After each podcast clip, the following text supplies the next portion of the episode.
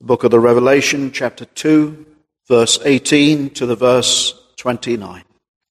And unto the angel of the church in Thyatira write, These things saith the Son of God, who hath his eyes like unto a flame of fire, and his feet are like fine brass. I know thy works, and charity, and service, and faith and thy patience and thy works, and that the last to be more than the first. Notwithstanding, I have a few things against thee, because thou sufferest that woman Jezebel, which calleth herself a prophetess, to teach and to seduce my servants, to commit fornication, and to eat things sacrificed unto idols. And I gave her space to repent of her fornication, and she repented not. Behold, I will cast her into a bed, and them that commit adultery with her into great tribulation, except they repent of their deeds. And I will kill her children with death, and all the churches shall know that I am he which searcheth the reins and hearts. And I will give unto every one of you according to your works. But unto you, I say, and unto the rest in Thyatira, as many as have not this doctrine, and which have not known the depths of Satan as they speak, I will put upon you none other burden, but that which ye have already hold fast till I come. And he that overcometh and keepeth my works unto the end, to him will I give power over the nations. And he shall rule them with a rod of iron. As the vessels of a potter shall they be broken to shivers, even as I received of my Father, and I will give him the morning star. He that hath an ear, let him hear what the Spirit saith unto the churches. Amen. This is the word of the Lord, and may the Lord be pleased to bless that public reading of his most holy, infallible, inerrant word. Well, let us come and let us pray. Well, dear congregation, I ask you to please turn in your Bibles there to that portion of God's holy word that I read to you in your hearing there in the book of the Revelation. And we arrive in chapter 2 this evening, and we want to consider the verses in verses 18 to the verse 29 concerning the church at Thyatira. And with the Lord's help this evening, we pray that we may know the Lord's blessing as we come around His Word. First of all, let's just say a few things by way of introduction. The purpose of this book is to reveal. It's called the Book of the Revelation. It's not meant to conceal, but it is meant to encourage us as churches in this gospel age. We are living in the last days, and simply the last days can mean from the ascension of the Lord Jesus Christ up until his final coming. These are the last days. And in the last days, there shall be uh, much trouble in this world, and the church will face much tribulation. As we have seen, much of this book contains symbolic language and analogy. And yet, those who are born of God only can truly understand these things. The scriptures do tell us that the natural man receiveth not the things that are of God. Man must be born again, a man's heart and his eyes must be opened, just as the Lord opened up Lydia's heart so that she received the things which Paul uh, spoke of there in Acts chapter 16. We're going to look at this church here at Thyatira, which incidentally was where Lydia was from. She was a seller of purple and from the city of Thyatira. But just a few things again by way of introduction. As I've said, the book is largely analogy or symbolism. And sometimes we find this in, for instance, the book of Ezekiel. There's a lot of symbolism in the Bible. Sometimes pictures, they say pictures, or a picture is worth a thousand words. You've heard that saying before. Sometimes in a picture you can see so much more, can't you, than you would perhaps in a sentence. A picture says so much. Sometimes pictures are very powerful, and pictures sometimes can give us an understanding where our human words and our understanding are incapable of understanding.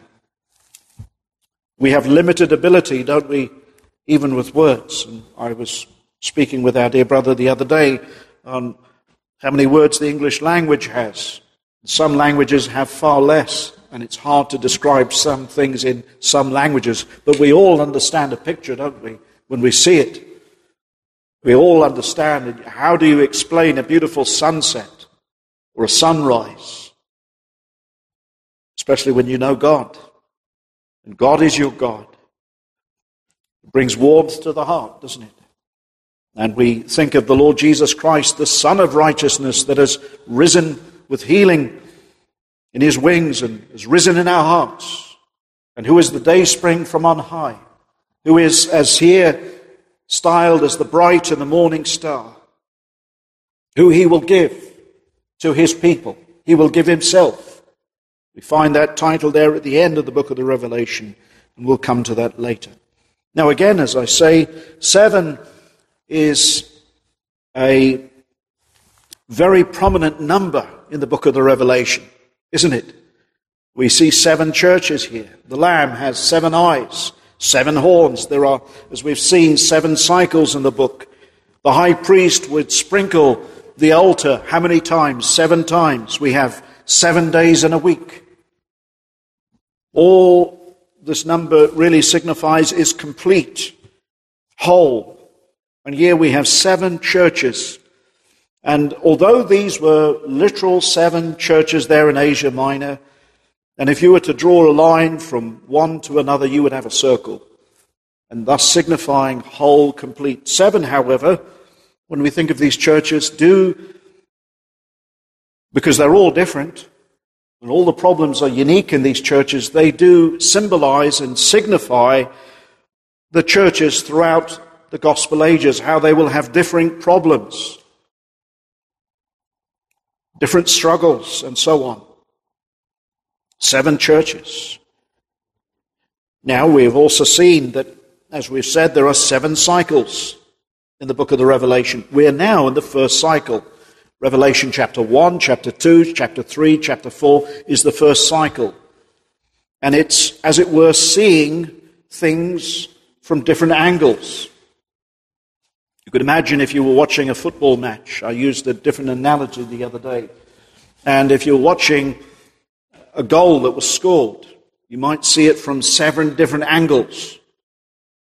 Or perhaps from your house to the church. You travel along the road, you'd take pictures of all the trees or all the buildings on the next journey, all the signposts. You're seeing the same journey but from different perspectives. That's what we're saying. But here we are in the first perspective, the church.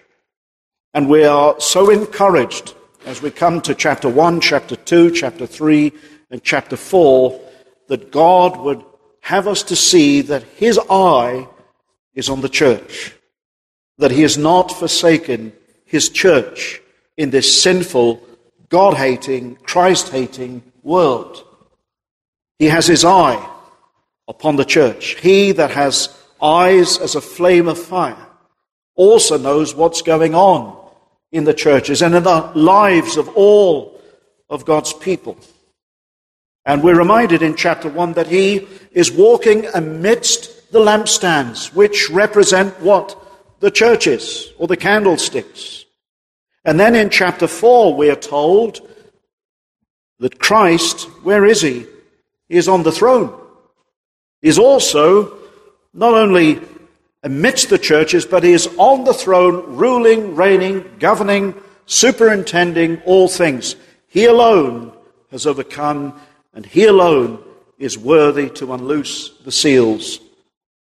The seals really have to do with the happenings, the decrees that God has ordained, and that Christ brings them all to pass because he is over all, he is superintending, he is on his throne. As we sang there from Psalm 110, he sits until he makes his enemies his footstool.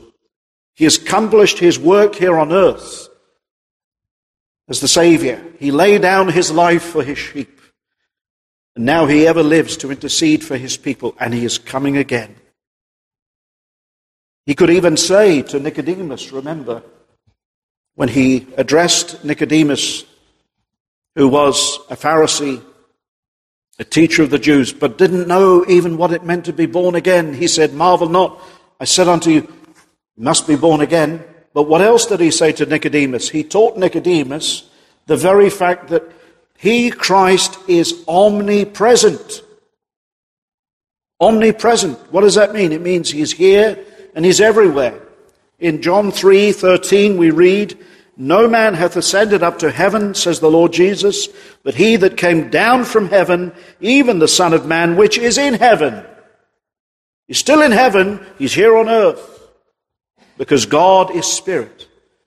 And Father, Son, and Holy Spirit. I am in the Father as the Father is in me.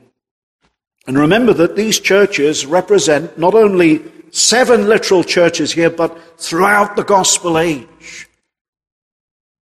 And how Christians are from time to time. There will be, from time to time, a church that will resemble one church more than another, and so on. And it's interesting. Seven times we read, as the address is given to each church, He that hath an ear, let him hear what the Spirit saith unto the churches, not the church. And that reminds us, the Lord deals with individual churches, the local church. Each epistle here is written to a local church. Not, you notice, this is not to the church universal. So God deals with individuals as He deals by your, with, to your spirit and my spirit individually. God speaks to our spirit. And He speaks by His Spirit to each church here. And so these are written to each church. And it's the same. If you read the New Testament, there's the epistle to the Philippians, or the Ephesians, or the Galatians. God deals with local churches. And that teaches us the importance of the local church. Many people say, well, you don't need to belong to a local church. Well, you do, because that's the New Testament teaching. Accountability. Hebrews 13, verse 17, we're reminded to submit to those who rule over us. You know, it's all very well talking about the church universal, but we've got to belong to the body of Christ. And if we have no one to submit over us, to rule over us, how can we say that we're walking in the light? John says, if we walk in the light, we have fellowship with one another, and our fellowship is with the Father and his Son, Jesus Christ. Now, once again, as we come to another epistle to a church, we thought of the church at Ephesus and Smyrna and Pergamos.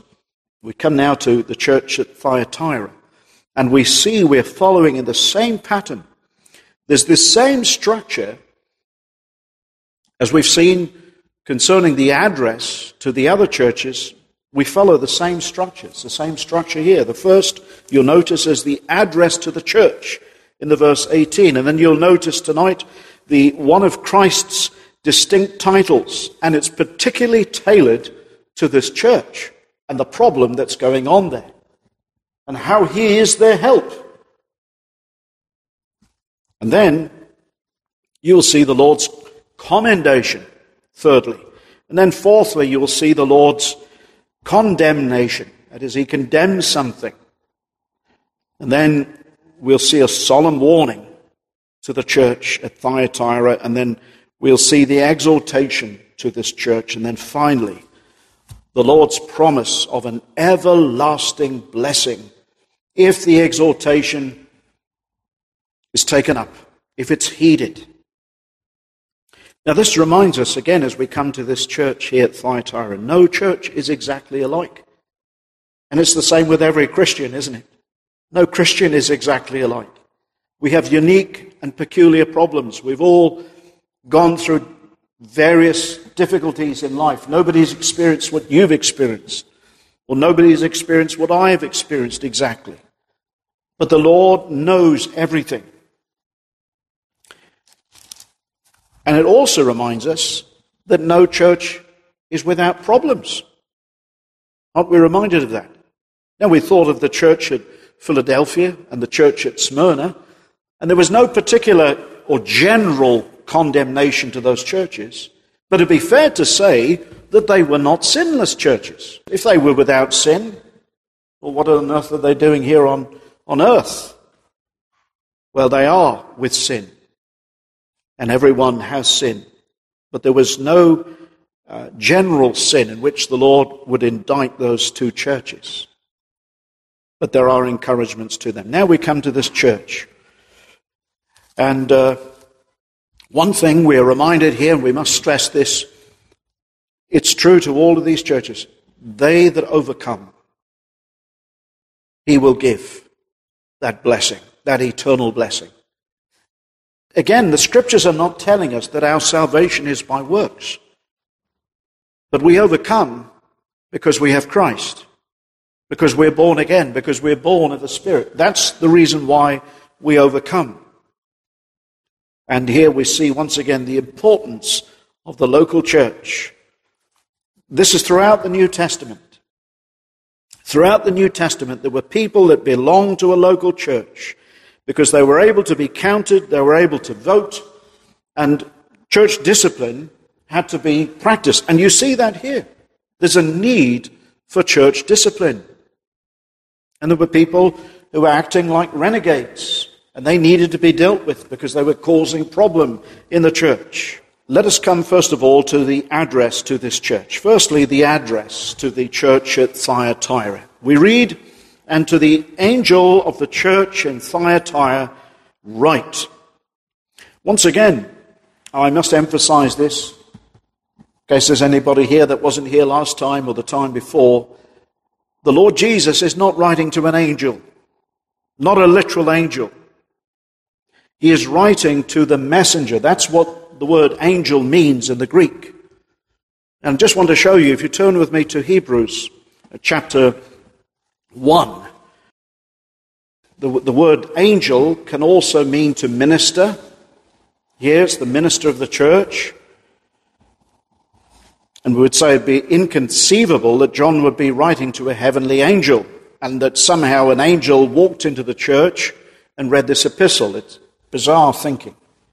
Hebrews 1 verse 13. The Apostle Paul is speaking about those who have inheritance of eternal life through Jesus Christ. And what is the work of the angels for the church and for the believer? Verse 13.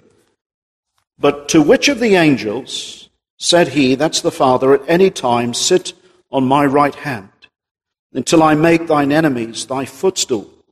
Now notice this. Verse 14. Are they, that is the angels, not all ministering spirits sent forth to minister for them who shall be heirs of salvation? So the word angel can be a messenger and they minister, they to God's people. But here in the sense, the angel, we're told in Revelation chapter 1 that the, these who are in his right hand are the ministers of the church. And again, it would be a very bizarre thing, wouldn't it? Uh, for an angel to walk into a church and to read the epistle. This is for the minister who has the responsibility to teach the word and really who is accountable for the overseeing of this flock at Thyatira. So it is to the messenger or the minister of this church, the angel of the church. Secondly, notice one of Christ's distinct titles that are used here, but it's specifically tailored to this church. Verse 18b there. These things saith the Son of God, who hath his eyes like unto a flame of fire, and his feet are like fine brass. Now, you're noticing, I trust, that as we go through these epistles, we've already seen, haven't we, in chapter 1, these designations that were already given to Jesus Christ, and that he, as John sees him, as John is on the island of Patmos, suffering for the testimony and for the faith of the Lord Jesus Christ. Those announcements are there. Notice verse 14 of chapter 1. We saw this description there. When John saw the Lord, what did he see? It says in verse 14, his head and his hairs were like white wool, as white as snow. And here we have it. His eyes were as a flame of fire, and his feet like unto fine brass, as if they burned in a furnace, and so on. So it's the same description, is it? It's the same person. Christ writing these things. Now, why is this description given? Well, it'll become clear as we as we go along because there are things going on in this church that some might think that Christ doesn't see. He has eyes as a flame of fire.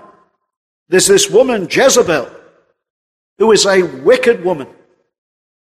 And she reminds us even of the Jezebel of old, Ahab's wife. Well, this is not the only time that we see this description of the Lord. If you turn with me to the book of Daniel and the chapter 10, and you notice there in the verse 5, Daniel saw the Lord in a vision.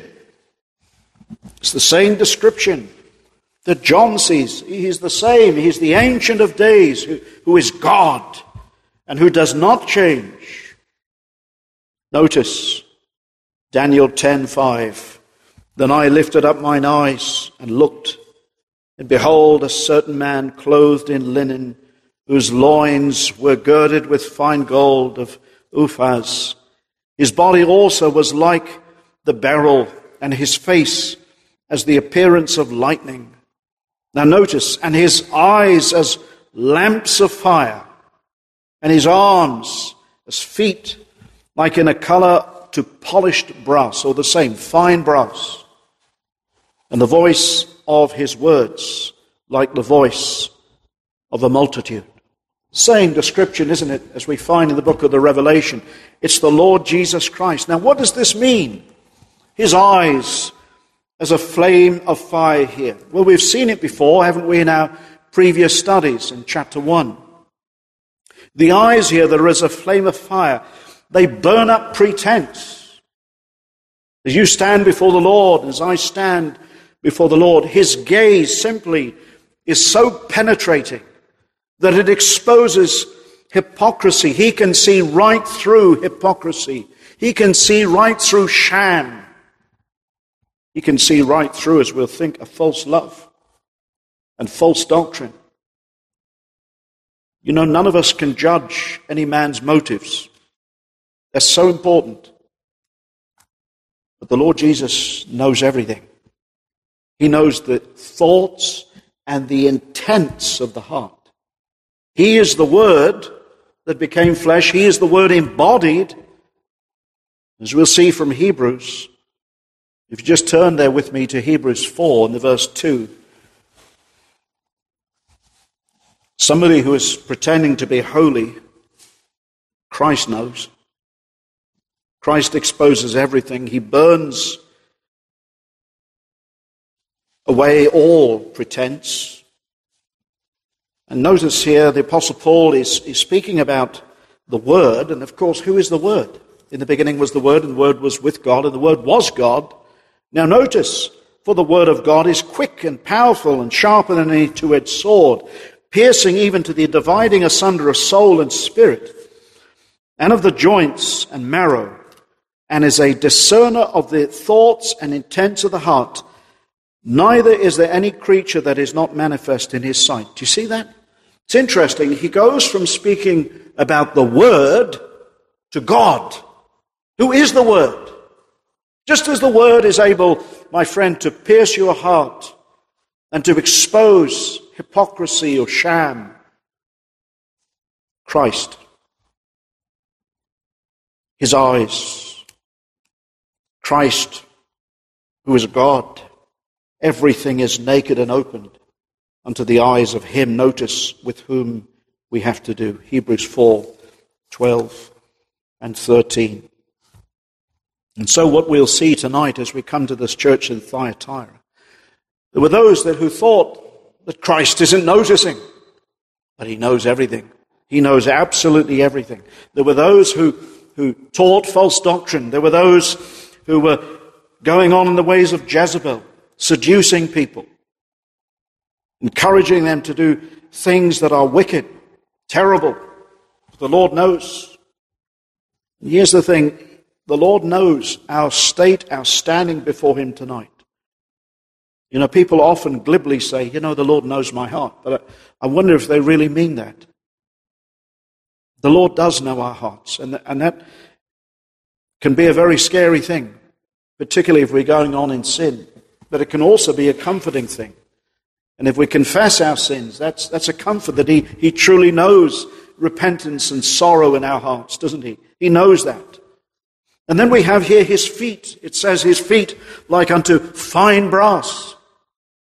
Now, if you know anything about precious metals, brass can be extremely hot. Believe me, I've tried to heat it in my workshop. It gets very, very hot before it melts. And yet it remains hard.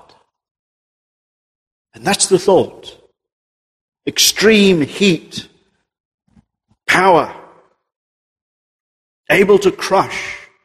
Not only does he, he know the enemy, but he is able to utterly destroy and bring men to naught and bring Satan to naught and bring all of his devices to naught. Really, it speaks of judgment of the enemy, the fierce anger and wrath of Christ. Yes, even gentle Lord Jesus. He was meek and mild as feet that are like unto fine brass. And so this is Christ's self designation. And really, what he's, he's encouraging those who might be fearful here of dealing with problems in this church. Our ah, Lord, but you don't know. You don't know this woman, Jezebel. You don't know what these people are like. You don't know what the Romans are like. You don't know what the people at Thyatira are like. Well, who's in control? Who's on the throne? Who walks amidst his lampstand? Who does the church belong to? The church of God, which he purchased with his own blood. Acts 20, verse 28. He bought it. And do you think he'll let harm come to it? No. And they must overcome. They must overcome by Christ and by Christ's word. Now, thirdly, tonight, you notice there is the Lord's commendation, something he commends. In fact, there are six things here that the Lord commends. And it's tremendous. We'd say, by and large, it seems to be a very good church. Notice what he says I know thy works, verse 19. It's the word Edo again. It's not the word gnosis, which means knowledge, but Edo meaning an intimate knowledge. He who knows every fragment of our life, every thought, even before we've thought it. I mean, Christ knows everything that is going to happen in the future. He knows everything in eternity. David said in Psalm 139, Thou knowest my thoughts afar off, even before I've thought them. You know my thoughts, Lord.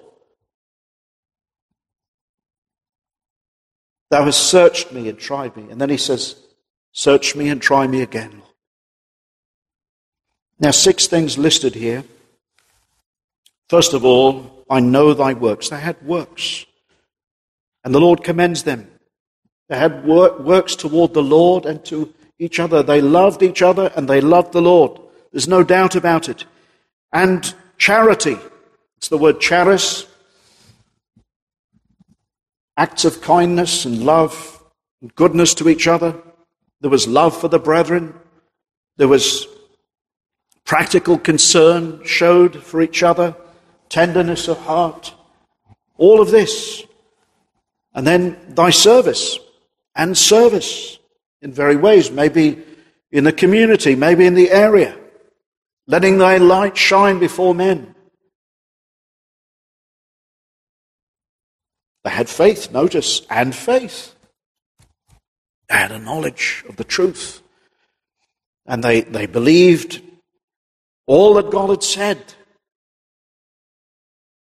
They had patience also, faith and thy patience and thy works. Now notice, and the last to be more than the first. Some suggest, well, this means that the church is either growing numerically or in these things, in all of these works.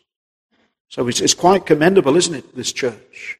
And all that's going on. I know thy works, and charity, and service, and faith, and thy patience, and thy works.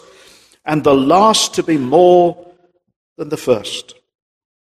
Well, these are tremendously encouraging things. Think of the love that this church had one for another. He speaks here a lot of the, the charity and the, the service patience, patience in tribulations. Remember, this time the churches were suffering great persecution amidst a God hating world. It was difficult to be a Christian now in the times of Domitian and these emperors, Nero, passed now. Christians had been severely persecuted. They were accused of destroying Rome. They were hated by the world. Many of them thrown to the lions. Many of them despised by this world. And yet, they were gracious men and they loved each other. Now, you notice in John 13, verse 35, the Lord says this By this shall all men know that ye are my disciples, if ye have love one for another. Now it's very clear that this church had a lot to be said for it. It was pleasing to the Lord in many ways. And it seems to particularly shine in the area of love love for the brethren, and service, devotion. But you see, it seems now that this church is being seduced by people like this Jezebel and those that taught in the ways of Jezebel because they were such a gracious church and perhaps their love, as the best commentators suggest, was misguided. You know, we're going to look at some scriptures tonight Paul speaks about the breastplate of righteousness. And he says it, what is it? It's faith and love. Now, you show me a man that has much love, but has little faith or little understanding. I'll show you something that is rather warped and foolish. Show me a man with much faith, but no love. I'll show you the same thing. There's a man with a lot of knowledge of what he ought to do. James says, faith without works is dead. You know to do good and you don't do it, you don't show it in your life. There's no love. That's bad. But it's equally as bad if, if you have a knowledge, but it seems that love is the overriding thing, and you let everything go. And that's what this church were doing. They were tolerating this woman, Jezebel. And it was done in the name of love. Very sad. Very sad. This church, as most suggest, and I believe it'll unfold as we go along here, was being taken of a fool of by some. And churches and Christians can be. You know, because the general teaching is, well, just accept everything and just accept everybody. And let's just be loving and let's just be all embracing. Well, that's you hear that today, don't you? We must be tolerant. Well, it was in many areas a blind love. And they were, however, though fooled. You remember back in the days of King Ahab. He had his wife Jezebel, and she was a real troublemaker, wasn't she?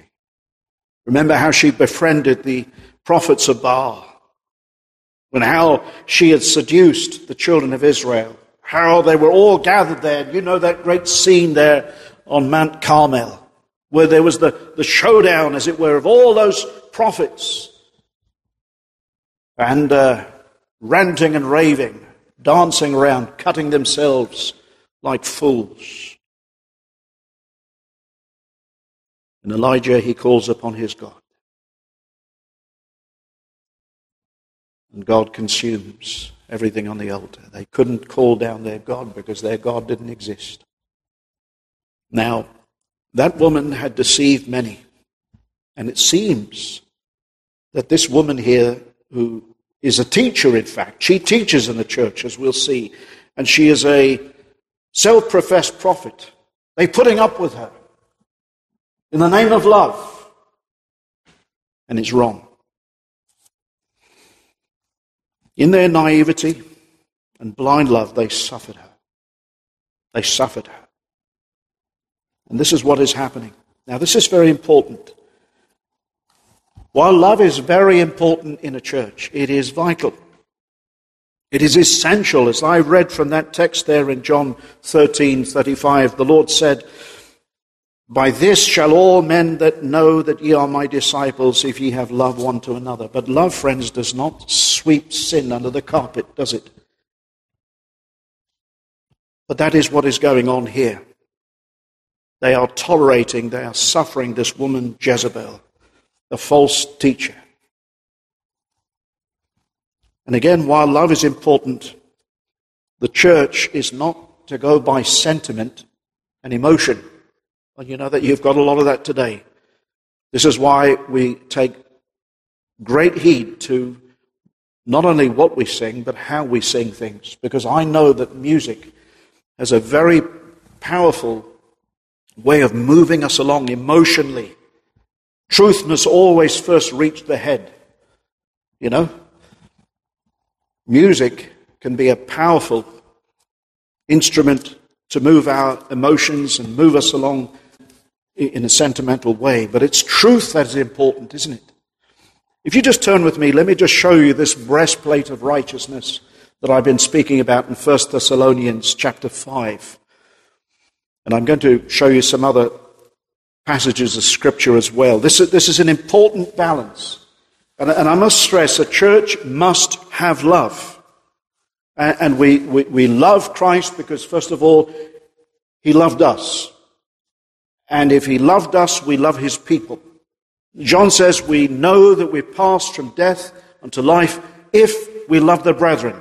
If you don't love your brothers, he says you're still in darkness.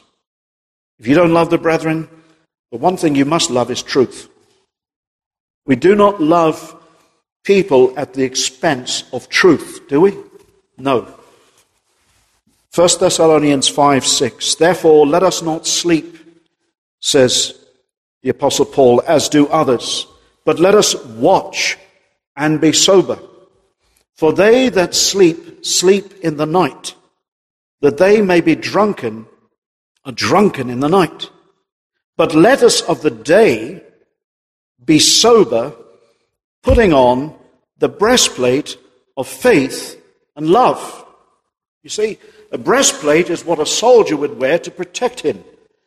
And the Christian needs these two things in balance. He needs to have a strong faith that is governed by the Word of God. But at the same time, he must also have tenderness of heart and love to the brethren, but not at the expense of that faith or truth. It's always important. Paul uses that same breastplate if you turn to Ephesians 6 14. And remember, what is that breastplate? Two things. And they, one must never be absent without the other. Again, remember what James says. Faith without works is dead. Now, what is works? Love, because love is the working out, isn't it, of those works. You, you do things in love. As I say, love is a duty. Pray for one another. Do good to others. That's how you love your, your enemy.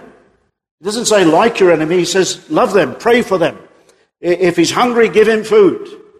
Do good things. He's not talking about have a mushy, gushy feeling toward people, but he's saying, live and act in such a way that it's real and genuine love. Now, Ephesians 6:14, he says, "Stand therefore, having your loins girt with truth."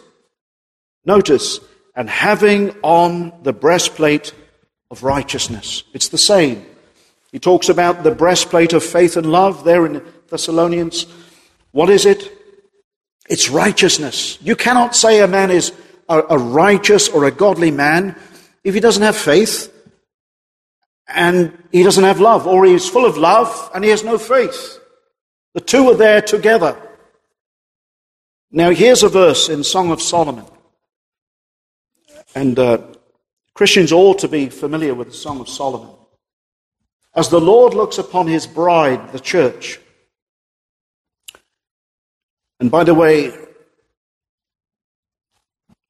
the imagery in the Song of Solomon is very powerful.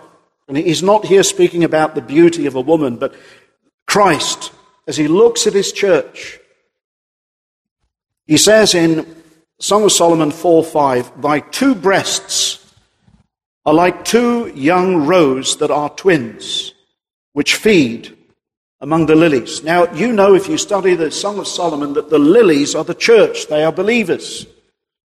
And he speaks of his bride, the church, every true believer, as having breasts that are like twins. In other words, they are in equal proportion. As I said, a man with much faith, but he's got no love, it's a hideous thing. He's all knowledge, but he's got no love. Or a man can be all love, but it's so blind and it's so misdirected. And that is what is meant. As the Lord sees his true bride, notice here, like two young roes.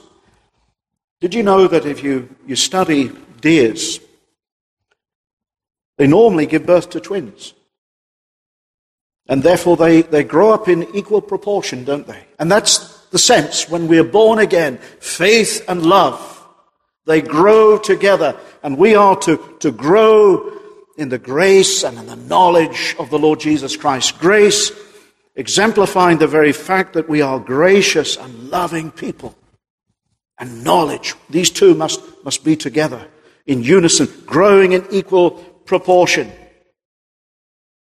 I remember some years ago, my wife may remember this.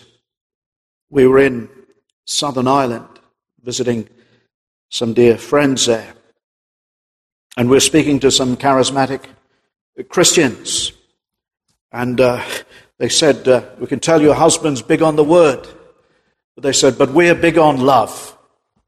Well, my friends, the point is, as we go on in the Word, in our knowledge, we should go on in love. It shouldn't be one or the other. There's got to be a balance in the Christian life. And what was happening here is that this church was tolerating false doctrine by this woman. And it's so important that as a church, you, you know, we, we cannot jettison truth at the expense of love. The Bible speaks about speaking the truth in love, doesn't it? And there can be no love where the truth is sidelined. But you've got so much of this today, don't you? The church, it's important that the church is, is a place of discipline. And, and here's what was happening, basically. Let me just explain. Thyatira was a commercial city. And as I said already, Lydia came from that, and she was a seller of purple. And we read there in Acts, 30, uh, in Acts 16 that she came from Thyatira. And what you had in these areas, and particularly here now in the Roman days, were these guild trades. So if you were a wool maker, you belonged to that guild trade. If you were a farmer, or if you were perhaps a bricklayer, and each of those guild trades had a god, had a pagan god, and you had to offer incense and sacrifice to those. And, and, and if you didn't, you'd lose out on trade. It was like going to a, a trade show, if you like. Today we've got the unions, but this is completely different to the unions. Here we're speaking about uh, trade, guild trades. And so, if, as you'll see as this unfolds here, these people, you notice how she is teaching, basically, it's okay to offer, as we'll see here, food offered to idols. That's what she was tolerating and saying that that's okay in the verse 24. You notice there, but unto you I say, unto the rest of Thyatira, as many as have not this doctrine, which have not known the depths of Satan, and by the way, what that means is, the depths of Satan were this. Do you know where the Apostle Paul says in Romans 6, Shall we sin that grace may abound? There were those that were saying, basically, if you sin more, God will show more of His grace. And guess what? God will be more glorified. The, the greater you sin, the greater mercy you will know. And basically, what this woman was teaching, as you notice here, those, behold, I will cast her, verse 22, into a bed, and them that commit adultery with her. She is teaching them to commit adultery. Now, what adultery is this? It's spiritual adultery. It's forsaking the true, the living God because you've got people basically in the church who belong to this society and they're working and they're in these guild trades. And you can imagine perhaps a wool maker or somebody. And if they're going to keep their job, well, they've got to continue offering up incense and sacrifice, eat meat offered to idols. And by the way, this was going on in the case of Caesar. Did you know? I didn't mention this the other week. But uh, there was a temple to Caesar. And you had to have a certificate once a year and produce that certificate that you offered incense to Caesar. Where's your certificate? If you don't have a certificate, you can't have a job. You won't be a, a Roman citizen. And you will suffer as a result. And so, if you belong to one of these guild trades, and what the church was saying is, well, it's so unloving. If we ask these Christians to stop and to, to forsake these guild trades because they'll lose their job, because they'll lose their livelihood. But my friend, God is no man's debtor. Is he? Does he not own a cattle on a thousand hills? Does he not own everything? Does he not own all the fishes? But what was going on here is because of this, in the name of love, you see. In the, how can we do this? They'll say we are so unloving. Basically, this woman, Jezebel, she is just encouraging. Notice verse 20. Thou sufferest that woman Jezebel, which calleth herself a prophetess, to teach. I mean, the first thing she is doing is teaching. And the scriptures are absolutely crystal clear that women are forbidden to teach in the church of the living God. Yes. That's what Paul says to Timothy. 1 Timothy 2:12 But I suffer not a woman to teach nor to usurp the authority over the man but to be in silence. It's not to say that somehow this is not a superiority thing but God has made us different and there are is to be order. Man is head of the woman and she is not to usurp that authority. Yes, we're made in the image of God, but with differing functions. And it is the function of the man to lead both in the church and in the home. But the spirit of this woman was that you learn my doctrine. And what was she doing? She was saying, accept this. Society is difficult. Times are changing. We need to be all embracing. And so this is what you've got today. You've got people who basically say this is not loving if you don't accept people. Don't you understand how difficult it is in the world today? Don't you understand what it, that you have to sacrifice some things? You have to sacrifice some truth. There's no sacrifice of the truth, my friends. Today it's no different. Let me say this. The world will say, and you might even suffer as a Christian, you can't just worship one God. That's society today. If you don't accept other people's religion, we're not having you. We don't want somebody to work for us like that. We don't want some nutcase who believes in a young earth. That's how the world thinks, doesn't it? Bizarre person. You can't just believe in creation. You can't be so narrow. You have to be all embracing. You have to worship diversity today. You have to worship same sex marriage. That's the God of this age, isn't it? You have to almost worship the climate change movement today. And sadly, although I have a great deal of respect for the NHS, people are starting to worship the NHS. We are very thankful for the work they do, but we don't worship them and we don't worship science, do we? We don't worship governments. These people who were in these guilds, let me say this, there were festivals that they had to go to. And in the festivals, they had to offer this meat, eat this meat offered to idols. And if you didn't, you're out. You're not one of us. Some of you perhaps have already experienced this in your workplace. You know, you, you have the Christmas dinner, you've got to go. Or you've got to go to this, you've got to go to that. And if you don't go, more than likely you'll lose your job. You can't go against conscience, can you? You lose your status. And this woman was basically saying, well, you, you can't surely expect these people to, to lose their jobs, to be cut off. We love our brothers and sisters, she was saying in effect. But what about the Lord? What about what he thinks? You have to honor him. What did the Lord say?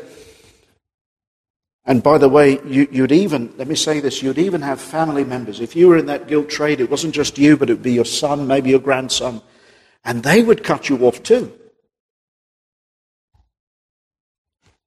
And we read the Lord says, And if a man's foe shall be then of his own household, he that loveth father or mother more than me is not worthy of me. Not a Christian. We put him first, don't we? The Lord tells us not to be unequally yoked. Well, they suffered this woman who called herself a prophetess.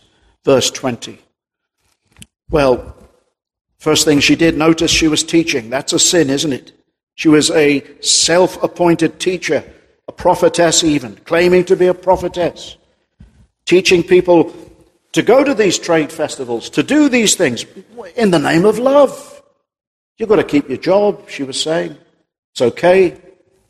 She was in the church, even allowed to teach. Seems bizarre, but it happened. God is a God of love, she's saying. Notice what the Lord says, verse 21 And I gave her space or time to repent of her fornication. She's fornicating with the world. And she repented not. As I said, what else was she teaching? Look at down to verse 24.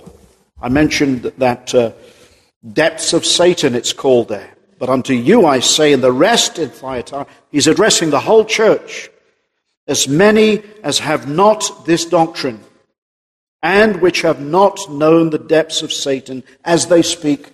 That's what they want to call it. Have you sunk to the depths of Satan? Have you sinned so much? Let us sin that grace may abound. He's saying, as many as have not done this, well, the Lord will bless such. But this was a great sin. The depths of Satan was to sin so wickedly so that as you are then supposedly forgiven, you will praise God all the more when you're forgiven. Heinous. Paul says, What shall we say then? Shall we continue in sin that grace may abound? God forbid. How shall we that are dead to sin live any longer therein? Now it's interesting, isn't it, that this place here, Thyatira, is the very place where Lydia came from. We read there in Acts 16, don't we? Verse 14, and a certain woman named Lydia, a seller of purple of the city of Thyatira. Well, that's where she came from. And the Lord opened up her heart. But let's look now at the solemn warning, verse 22. Behold, I will cast her into a bed. Now, the Lord is using irony here, in a sense. She is trying to seduce the church members. Just look, the Lord understands God's a God of love. All will be well. After all, doesn't God forgive? She is seducing, like Jezebel of old was seducing Israel. By her sitting down with over 100 prophets, she was seducing this church here. Was saying, you know, God understands. It's okay. You don't have to go to church on the Lord's. You don't have, you know, God will, God's a God of love. Well, the Lord said, if you love me, keep my commandments, didn't he? If you love me, keep my commandments. There's the proof of your love. Don't talk about love if you don't keep his commandments. Notice this warning Behold, I will cast her into a bed and them that commit adultery with her into great tribulation, except they repent of their deeds. The Lord's going to put them in a bed. Is a terrible end, isn't it? You know, some people say you've made your bed, now sleep in it. This woman has caused so much trouble. And what is the Lord going to do? Verse 23 I will kill her children with death. Who are the children? Those that have followed her pernicious doctrine those that she has really raised in the church and have followed on in a way. Well, the Lord knows who He is. We shouldn't be surprised that there are people that follow on in this way.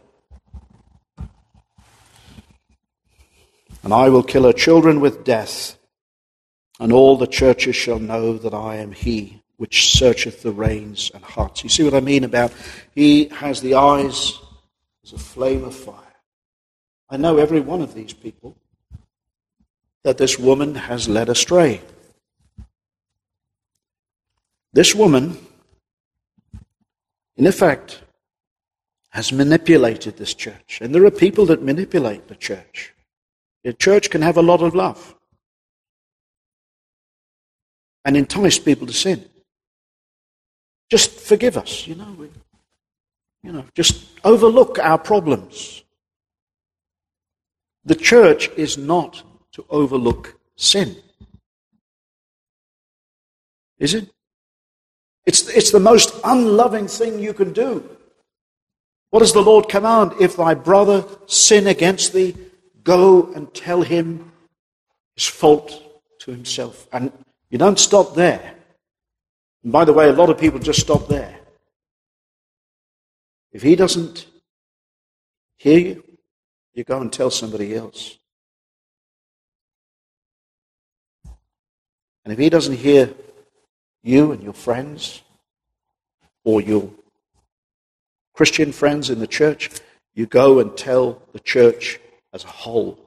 That's why it is so important to be a member of a church. Because then the church enacts discipline. It can only really be done by the church as a body, not by the minister, not by you, not by me, but the church in the stead of Christ. Sin is not to be tolerated in the church. Why? Because God's people are to be a holy people. We are not to be a licentious people. This woman was saying, it's okay. They were suffering her to teach all of these things. You can do what you want. You're in the world now. Move with the time. Today we've got churches that say it's unloving. If you say to a couple and they're not married, you can't live together. It's unloving, they say, to tell same sex couples that they're going to hell. That's the truth.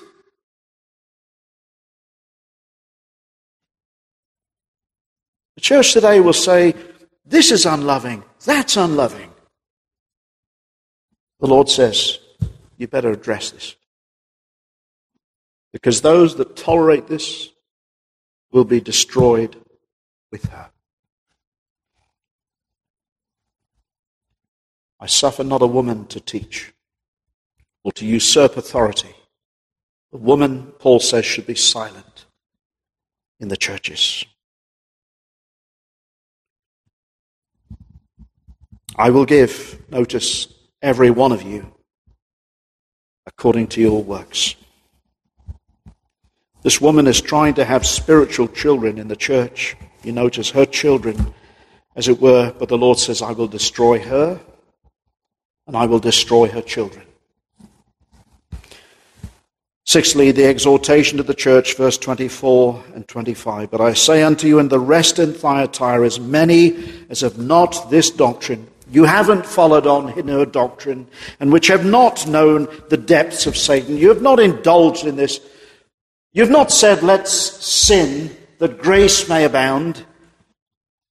As they speak, I will put upon you none other but. He says, I'm not going to give you, you have been faithful. Okay? But what do you do? What is the exhortation?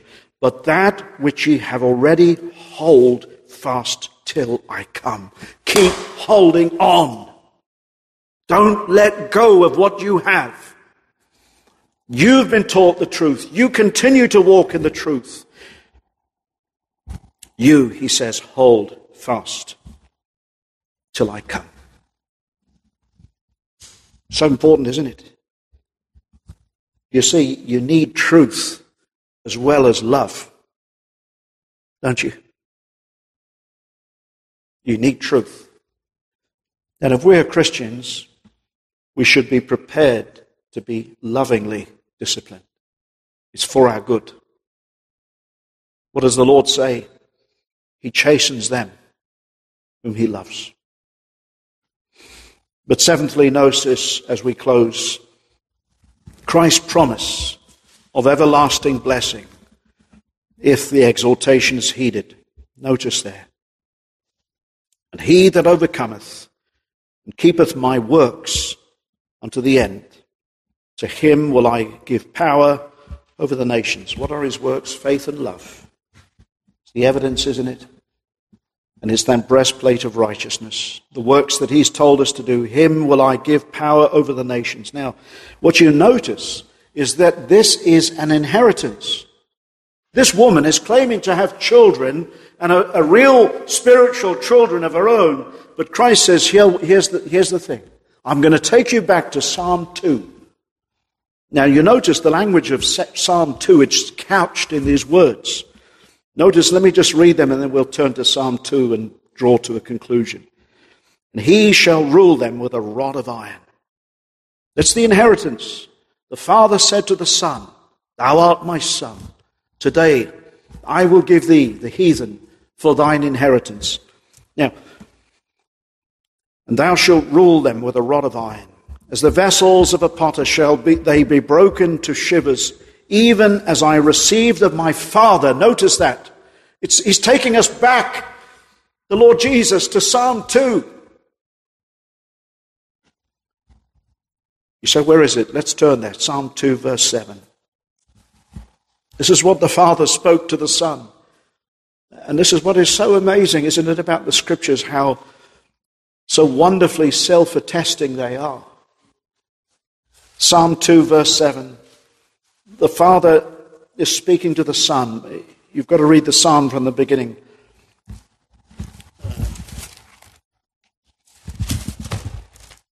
And by the way, Psalm 110 is also a psalm the Father to the Son. And uh, I'll read from verse 7 there. I will declare the decree, the Lord saith unto me, Thou art my son.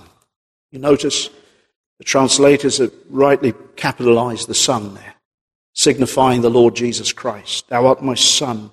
This day have I begotten thee. Ask of me, and I shall give thee the heathen for thine inheritance, and the uttermost parts of the earth for thy possession.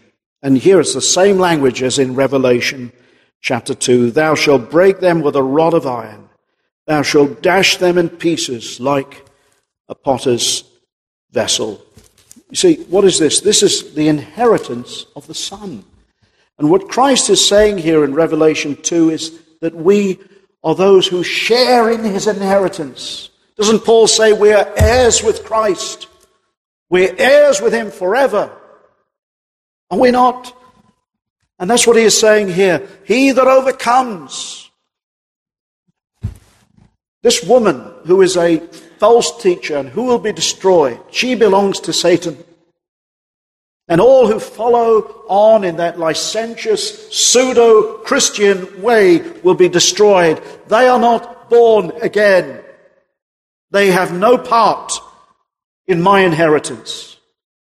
But if you obey me, he says, you will share with what I have, what the Father has promised to give me. And he thus quotes here from Psalm 2 it's the Lord's inheritance, and it's the inheritance of the saints in light. How thankful we are. Now, notice, and I will give him the morning star. You say, well, what's that? Well, the answer there is if you just notice quickly, Revelation 22 15, that's Christ Himself. Notice what He says there. He says, I, Jesus, verse 16, Revelation 22 16, I, Jesus, have sent mine angel to testify unto you these things in the churches. I am the root and the offspring of David and the bright morning star. He says, You know what? I'm not going to only give you an inheritance. As I will dash the nations, and the meek, here's the thing the meek will inherit the earth, a new heavens and a new earth. But guess what? I will give you myself. I am the bright and the morning star. What more can we want than Christ? Who loved us and gave himself for us that we might be redeemed from all iniquity in this world and sin and defilement in the world to come. My friends, there might be those who come in and say, you know, You've got to tolerate this. You've got to tolerate that.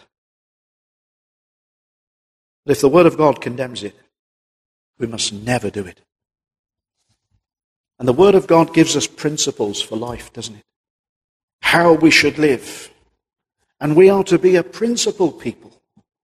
You know, many people say, oh, well, you're just too nitpickety. My friends, he that has a eyes as a flame of fire, is concerned for the holiness of his people.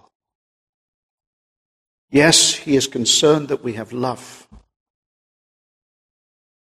But as we read, we walk in truth. You can't say you walk in love and you're not walking in truth. May we renounce all sin. This world is wicked. It's going to be difficult as a Christian.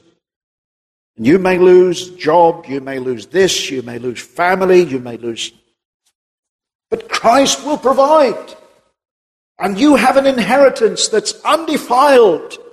And Peter says that fadeth not away, reserved in heaven from you, for you. What more can you want? Peter says, you know what? You have been purchased not with silver or gold, but with the precious blood of a lamb, without spot, without blemish. Therefore, he says, pass your time of sojourning in fear. That's a holy filial fear of God. May God keep us as we walk in his truth. We're walking in love to him, and we will have love one for another. May God help us in these times for his name's sake. Amen.